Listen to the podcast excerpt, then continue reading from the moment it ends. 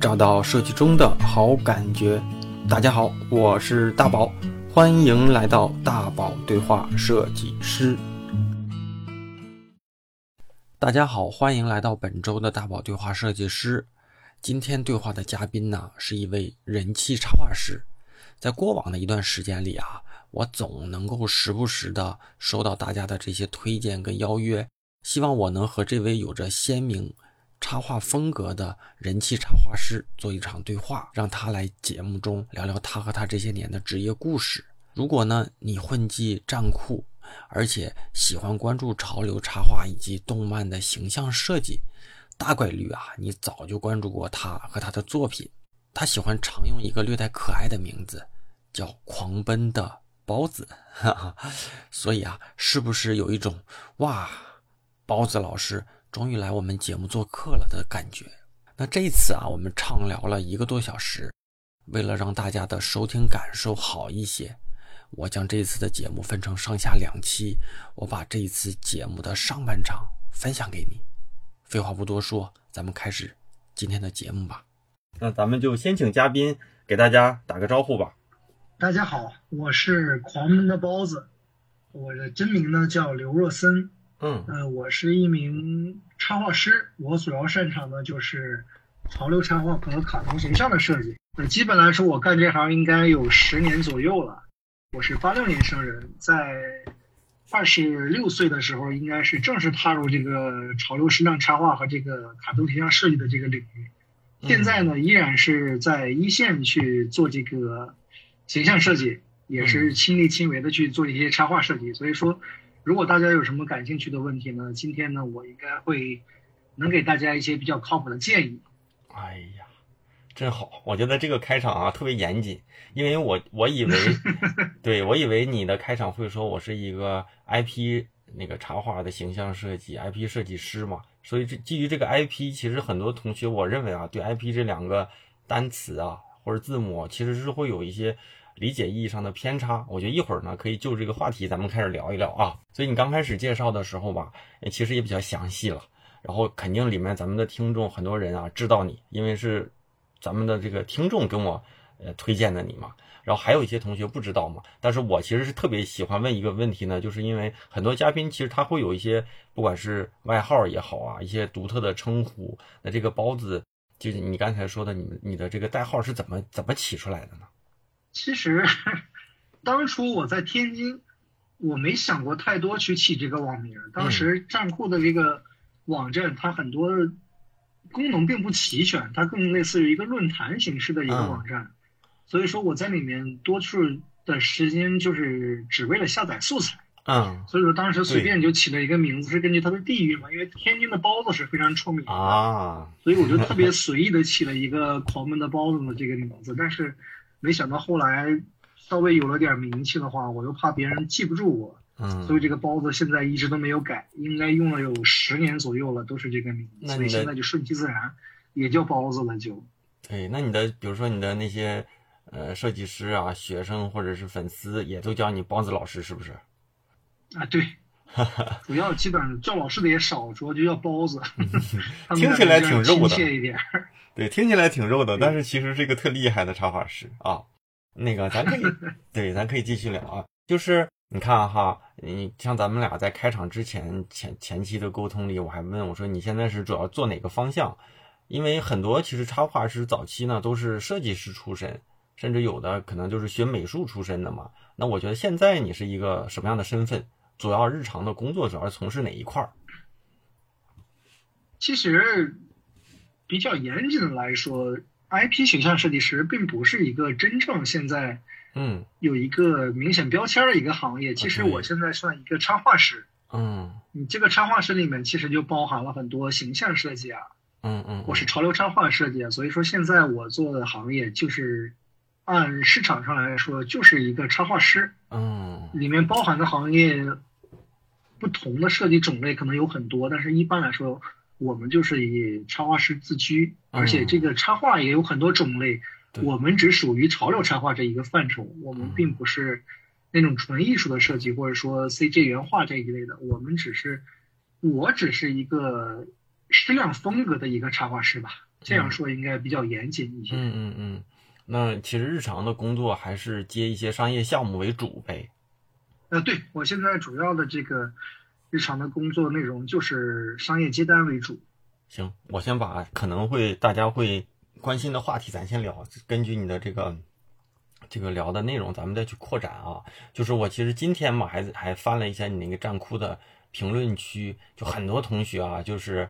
就是很重复的一条留言，就是看了这么多 IP 设计，还是还是包子包子老师最厉害。所以我想问啊，你是怎么理解 IP 和所谓的这个 IP 设计？其实，IP 这个词是很广泛的，它对呃，咱们理解的 IP 就是比较片面的。你们可以理解一下，就是。现在的一部电影，比如说《唐人街探案》，对，它就是一部 IP。哎，像狄仁杰系列的电影，它也是一部 IP。啊，对对。形象设计其实也可以是 IP 的一部分，但是其实我个人感觉，它只是叫形象设计会更贴切一点。IP 的话太广泛了，如果在设计圈之外你谈 IP 的话，很多很多人不会想到是和设计和插画有关的一部分。嗯所以说我个人理解的话，它只是 IP 的一部分。嗯嗯嗯嗯，大家在以后可以去更专业的去介绍这个话，就可以说自己是卡通形象设计师。这样的话会让人感觉到目标更准确，也让人能更快的了解到。你单单独说 IP 的话，除了设计圈之外的，别人很难理解这个 IP 是什么意思。其实我希望说，大家听到这块的时候，可以反不能叫反思一下吧，可以可以对照一下自己理解心目当中的 IP。或者是 IP 设计和包子说的是不是一个意思啊？就是前段时间有个同学就问我说，说他自己的未来的一个职业目标呢是想做 IP 设计师，问问我是怎么看。然后我呢就拿《唐人街探案》的这个事儿给他举例了，真的。所以刚才你说的时候，我就觉得，哎，我们想到一块儿了。因为其实 IP 呢，它可能是通过啊形象也好，内容也好，长期的一个运营下去，让让用户或者是让客户或者是让观众嘛。有一个心智的认知嘛，但是设计师可能理解的就是我设计出这个形象，它就是一个 IP，但是没有后期的这个运营，它其实只是一个形象嘛。然后，对，嗯，然后大家就是现在有很多同学，他其实可能是对这种形象设计比较感兴趣，但是呢，大家又把它叫成 IP，所以很多人呢会说我是一个 IP 设计师，或者是我的理想是这样的。但是我认为啊，包子老师做的这块的事情，其实在行业里比较专业。但是呢，专业的人会把这个东西呃说的很准确，说的很不会说说的那么有有误导性，所以大家可以好好去想一想。那咱们可以咱们举举这么一个例子吧，就是你看啊，你做了这么多的这些，呃，我觉得是两类吧。我我现在听起来大概是两类，一类是这种商业偏潮流性质的插画项目嘛，另一类呢就是这种卡通形象设计。我觉得可以。可以给我们举两个例子嘛？一个就是你做一个形象设计大概的一个思考跟创作流程，还有一些周期呀，可以给大家算算是解密一下自己的整个一个过程是怎样的。其实这个过程是一个很简单的，就是一个大多数的行业都会，服务行业都会走的一个流程。第一点，咱们要明确客户的一个目标，他要做什么。第二点，咱们要比较现实的明确一下他的预算。嗯，就是这个内容。第一点是不是它的方向是咱们可以搞定的？很多新手就会感觉，呃，有第一单了。其实客户比较客观的说啊，比较客观的说，嗯，他有的是商业经验，而且他有的是资金，嗯，它可以给予你比较好的酬劳的前提下呢，很多设计师都会比较盲目的去接这个单，嗯，会忽略一些自己的短板和风格，当时就会比较冲动的去因为。收入比较多会接这个单，但是我个人建议，首先来说必须要明确的是自己擅不擅长这个风格，因为现在卡通形象的设计其实有很多不同的表现形式。嗯，我指的这个表现形式呢，就是平面、立体，嗯，还有一些就是比较夸张的，比如说国潮风啊，或者说欧美风啊。其实，其实我个人更擅长的是潮流风格，但是我比较有局限性的是，我是更偏平面。嗯。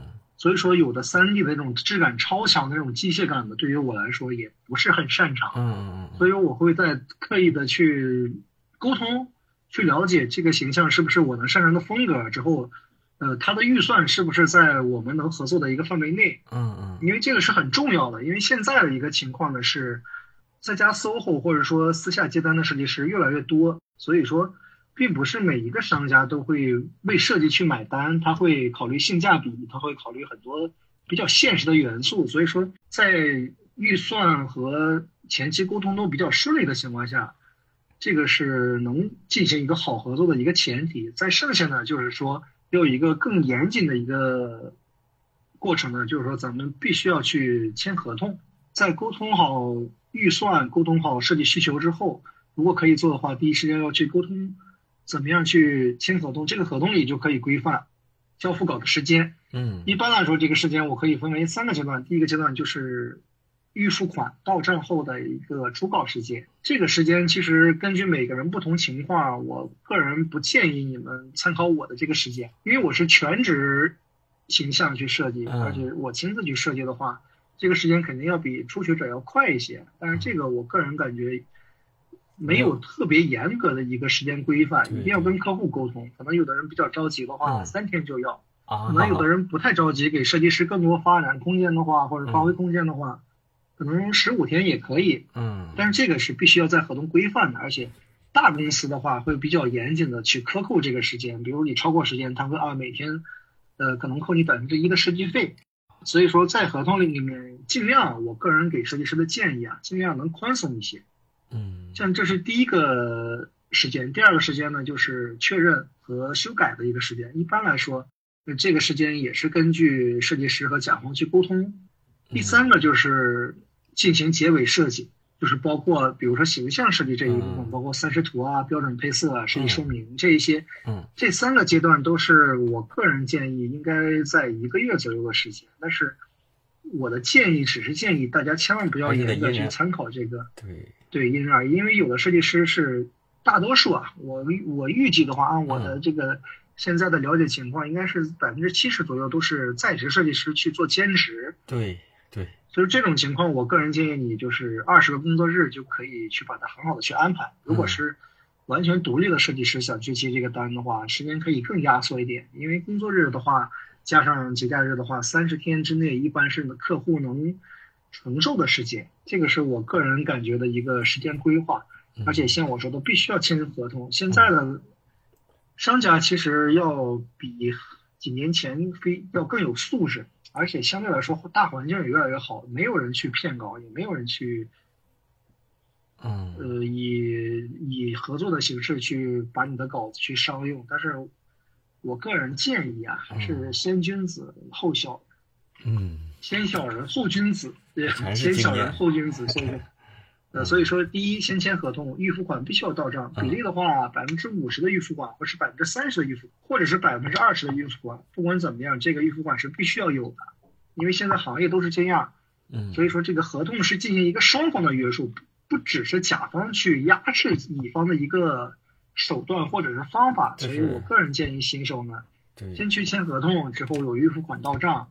这个所以说。为什么要沟通呢？沟通就是在双方完全信任的情况下去进行一个合作。嗯，它已经不是一个服务方和一个甲方的一个关系了。现在的这种，其实为什么我说现在的大环境很好，就是越来越多人知道设计可以给商业进行一个特别好的推动，所以说他们会更尊重设计。为什么呢？因为设计可以给带来更多的价值。嗯，所以说设计师一定要有信心，在对自己作品有信心的同时呢，一定要保护好自己的权益。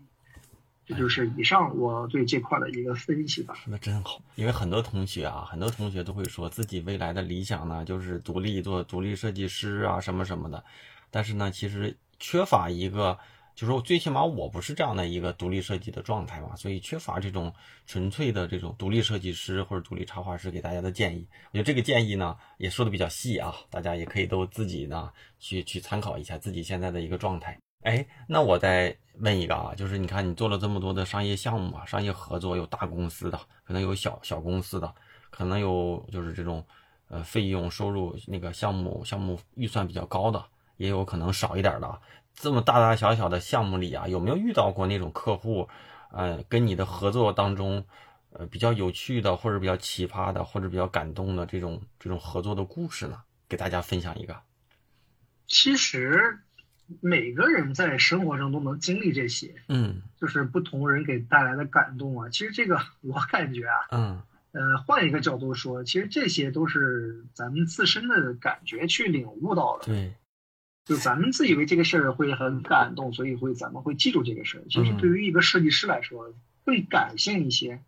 我个人建议这些新手设计师啊，或者是想入这行的设计师啊，因为大家能听到这个节目，应该都是都是在一个比较专业性的平台，或是正在从事设计行业。嗯，我个人建议你们心态一定要调正。嗯，就是每一个客户其实都是比较主观的。嗯，他们都会从他们的角度出发去影响设计师的设计。嗯，这个是肯定会出现的。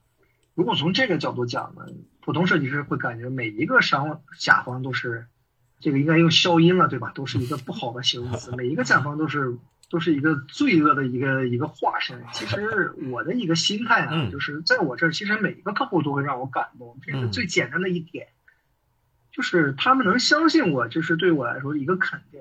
每天都有不同的人来找到你的话，就是每天都会让我有一个很好的心情。嗯，就是他们在刻意。在比较客观的一个层面告诉我，哦，你的设计还不错。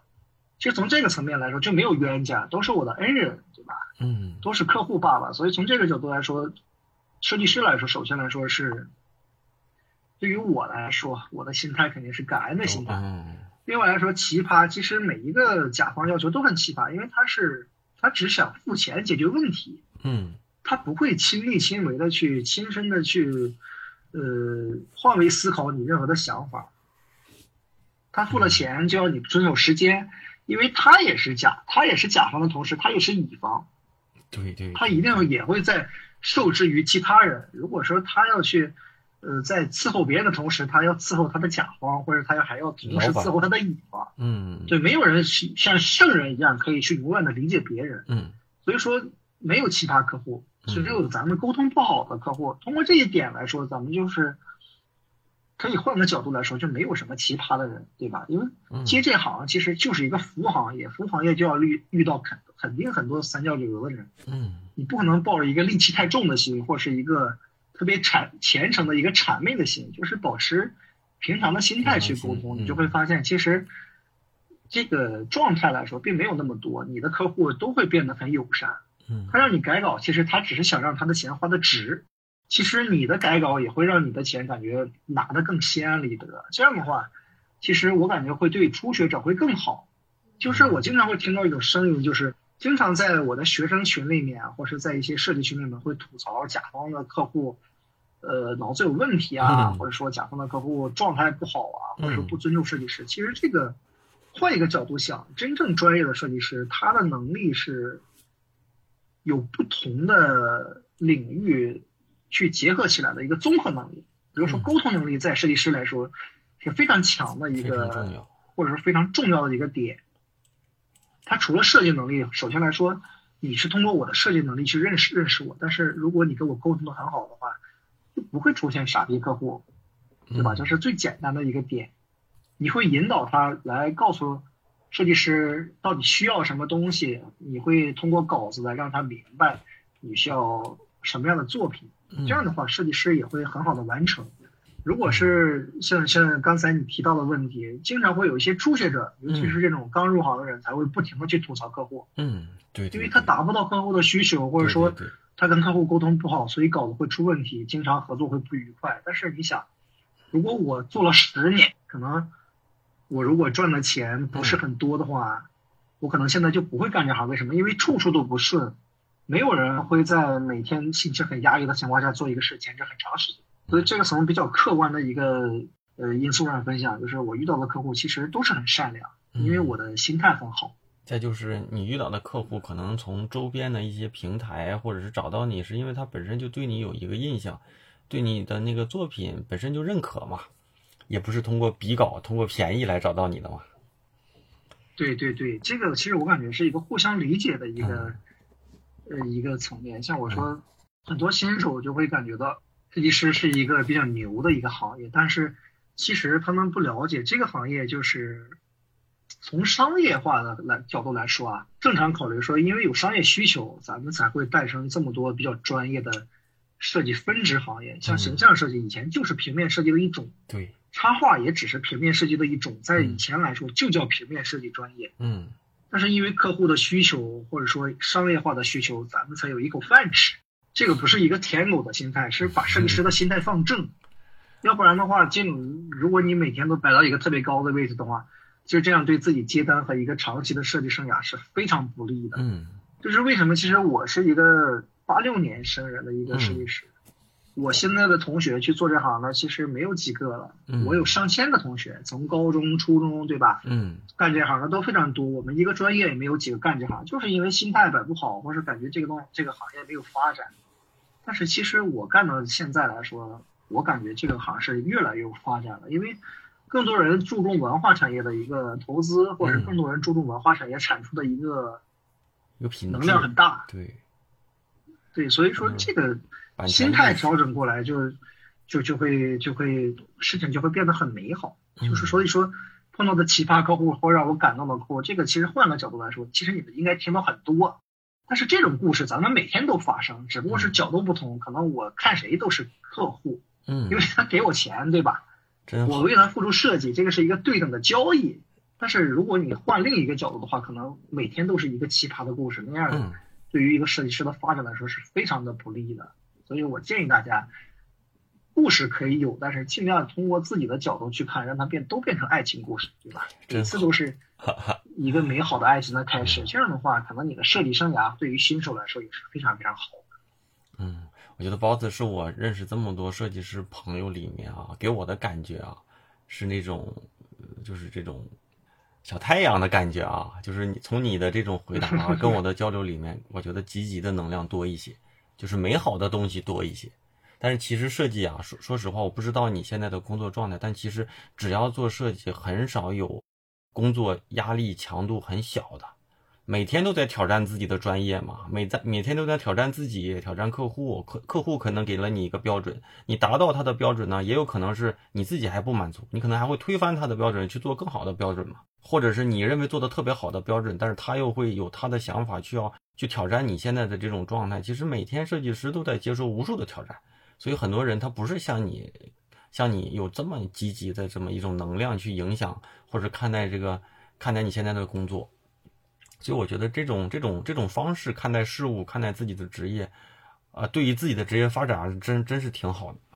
嗯，其实设计是一个比较感性的一个行业，就是他创作和他的一个灵感来源都是源自一个设计师的一个自身的一个想法的一个产出。所以说，如果是抱着那种戾气太重的心态，你会发现，呃，这个话可能有些人会不愿意听啊。嗯，但是你想。做得好的设计师一般都是在踏踏实实的去做设计，嗯，因为他没有太多时间去抱怨。因为为什么？所以说，一个广告公司里为什么要有业务？为什么要有专门的策划？就是因为设计师他需要全身心的投入到这个行业里面。所以说，如果是自己搜过的话，你如果没有一个好的一个情绪管理的话，这个这个行业是做不好。往往在抱怨的一些人啊，可能都是并不是那么特别强。这个话为什么我说可能会影响？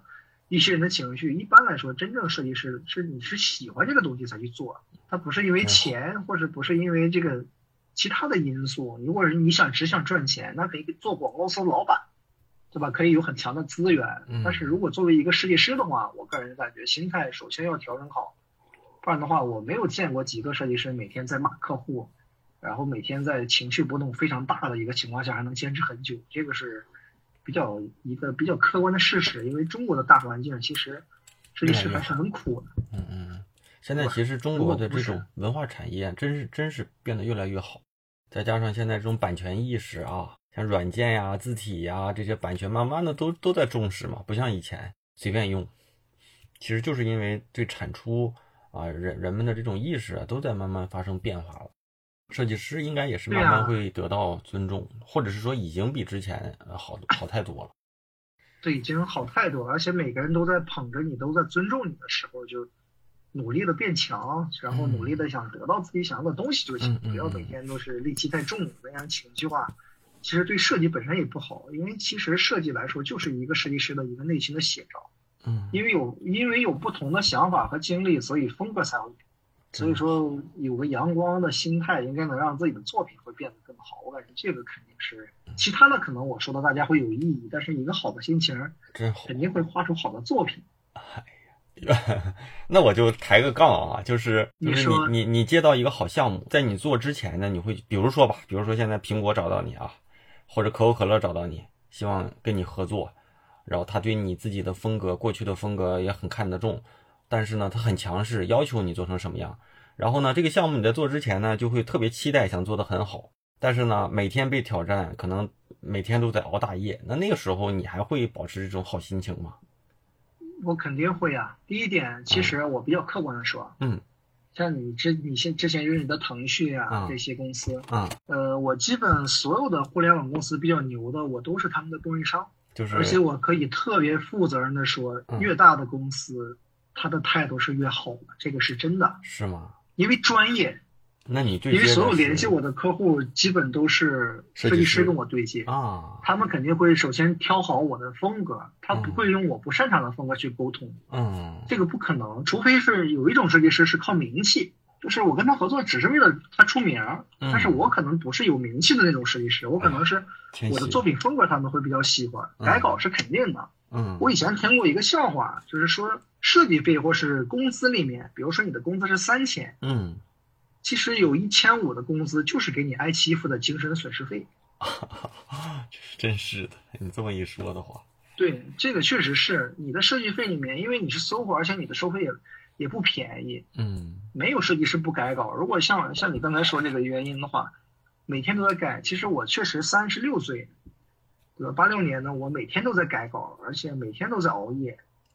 那这个如果是把这个当做一个客观因素去影响自己情绪的话，其实你想一下，我熬夜也是做，我不熬夜也是做，对吧？我心态不好也是做，我心态好还是做。嗯大公司其实反而更顺利，但是小公司像你说这个意思啊，嗯咱们去去正确的阐述一下。我不是说是舔狗啊，或者说有钱就是爹，不是这个意思。我只是说，因为我经历太多了，我每天都在改稿，因为我是亲自去做设计师，我不是一个老板。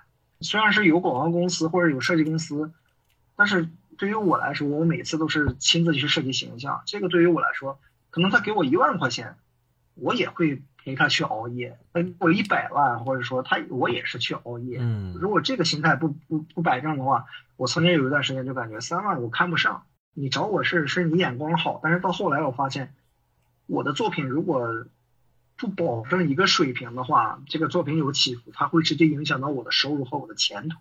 因为它不是工作啊，它不是我上班朝九晚五打卡，对吧？老板会承担我的一些风险。现在我自己 SOHO 的风险完全由我自己承担。如果这种情绪化波动太大的话，我的作品说白了，我没有业务。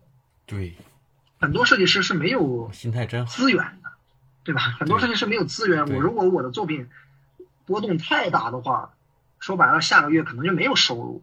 对，现在是稳定点，但我曾经在刚做的时候，我画的不好就没人找我，因为那么多竞争者。推荐设计师的话，站库现在有上千个，形象设计师现在一抓一打，我的学生也都在接单。如果我的作品不好，你感觉我靠一个名字说我叫包子，你给我单，嗯 你感觉这个人只看名字他会给我上万的设计费？肯定不会，嗯因为我说过了，设计师这么多，他肯定会货比三家，嗯他有竞价。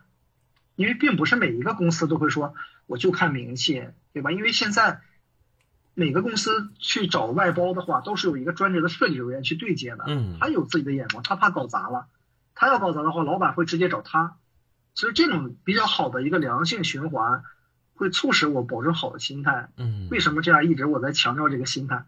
因为你做也是他，你不做也是他，已经收了钱，你不可能做到一半儿，都做到百分之八十了，客户骂了你一句，你就把所有的设计费退还给他。这样的话，我以前干过，但是这个副作用太大了，嗯会导致我好几天都心里不平衡。但到最后反而说，这个单只有我能买，谁会？比如说我的家人，他们只能理解我，但是他们什么都做不了，我也不能找我的设计师朋友，我说我这个单我做不了，你免费帮我做一下。只要和钱扯上关系了，就是不能跟咱们想赚作钱 对，想直着腰赚钱可以，但是说你完全想强势的压住甲方，原研哉都做不到，像小米的 logo 它也改，嗯，对吧？虽然最后改的样子很多人有不同的理解，但是说他不可能说我这个稿就扔给你，然后就就我就想很骄傲的把这个赚，因为我有名儿，因为他有合同在，我要不我要是不定稿不拍板的话，你这个钱你是拿不到手。我真觉得其实比较客观的这些有。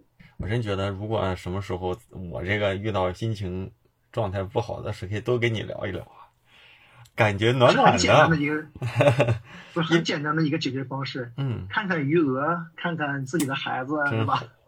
看看自。己的家里有什啊么需要，看看自己的烟盒里还有没有烟，嗯哎，瞬间就好了。所以大家哈，咱们听节目的都是年轻的小同学，很多人啊，其实感受到的这种职设计职业吧，大多都是对未来的焦虑跟不确定和恐惧啊，和转型啊，是不要不要换，要不要换城市啊，什么什么的。但是其实很少人聚焦在自己的工作本身。我倒是觉得你其实一直都在说工作本身，哎，我觉得这次大家倒是可以听到这一期的时候，给自己一个一个暖融融的一个强心剂，好好干，什么东西都不如有一个好心态。我听下来倒是挺暖的，咱可以继续聊啊，包子同学真好哈、哈，我感觉在我对话了这么多嘉宾朋友，还有身边的不管是远的近的啊，你跟我的聊天的感觉还真是跟过去的朋友们都不太一样，就是这种这种所谓的这种积极的暖暖的感觉吧，好像是骨子里的，还不是说为了说而说的。所以我觉得这一期节目，希望大家都能听到之后，能够在节目无论你收听的哪个平台里啊，给一些回应。然后呢，然后我觉得也也不枉啊，说了这么多。现在节目听完了，我是大宝啊，把节目分成上下两期，还是希望大家每次收听的压力能够小一些。上半场听完啊，我不知道大家的感受怎么样。我个人的感觉啊，是包子特别的实在，不端着。啊，感觉把他最真实的那一面直接的暴露给我们，暴露给咱们的这些听众小伙伴们，而且呢，有股子这种正能量，啊，给大家传递出的都是对这个职业积极美好的一面。当然啊，光听上半场肯定不够，啊，咱们下周更精彩，而且我一般喜欢把有趣的内容放到下半场来聊啊。好，那咱们继续邀请大家。加入我的这个微信听众群啊，进群不麻烦。加入方式呢，就是在我的公众号里面回复“群”，加群就能够收到相应的这个入群方式。当然啊，还是老样子，还有一个很重要的暗号，就是我的知识星球。就像我之前提到过的啊，最好的投资就是能让自己竞争力更大一些啊。我做星球两年多了，给大家在星球里面做了很多专业的、深度的。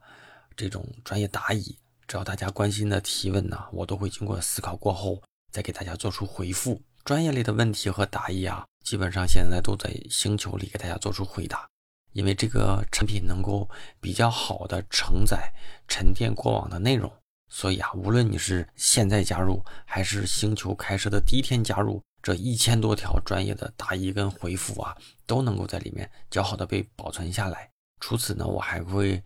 除此呢，我还会在这里面分享一些我日常遇到的一些好观点、读过的书、看到的好的内容，都会在这里面给大家做出分享啊。推荐给初入职场的年轻设计师，还有就是你在某个阶段遇到了某些困惑，并且觉得我能给你一些帮助的设计师朋友们。当然了，主要还是希望大宝对话设计师的这些忠实铁粉们能够加入。当然了，作为一个上传补票的方式，算是给我最大的支持啊。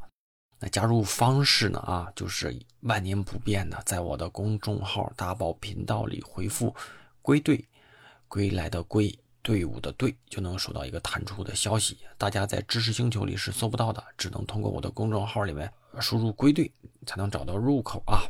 扫码呢就能够加入。还是那句话，虽然是付费社群。但现在一定是进群最好的时间，每一次我都会重复。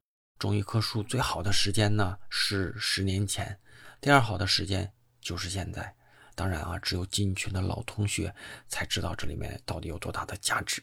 咱们节目的老流程啊，就是老规矩，就会在结尾呢给我这篇文章推送的打赏的同学做一个口播的感谢。当然，现在读的是过往节目里的口播感谢。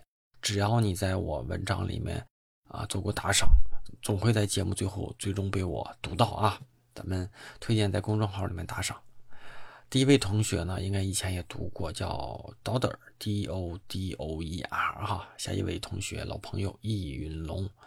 下一位同学啊，Taco 啊，也是一位老同学。下一位同学魏宝宝设计，然后是猪猪，再就是八大明和冬雨已逝啊。我觉得这次读的同学应该都是以前常做打赏的同学们啊，谢谢这些老同学，那谢谢大家的支持。希望大家能够在节目里啊，你收听的任何平台里面啊留言啊，说出你的一些对节目的看法也好，对本期节目的一些感受也好，多多与我互动。大家在任何平台的留言我都会看，而且我大部分呢都会给大家做出一些回复。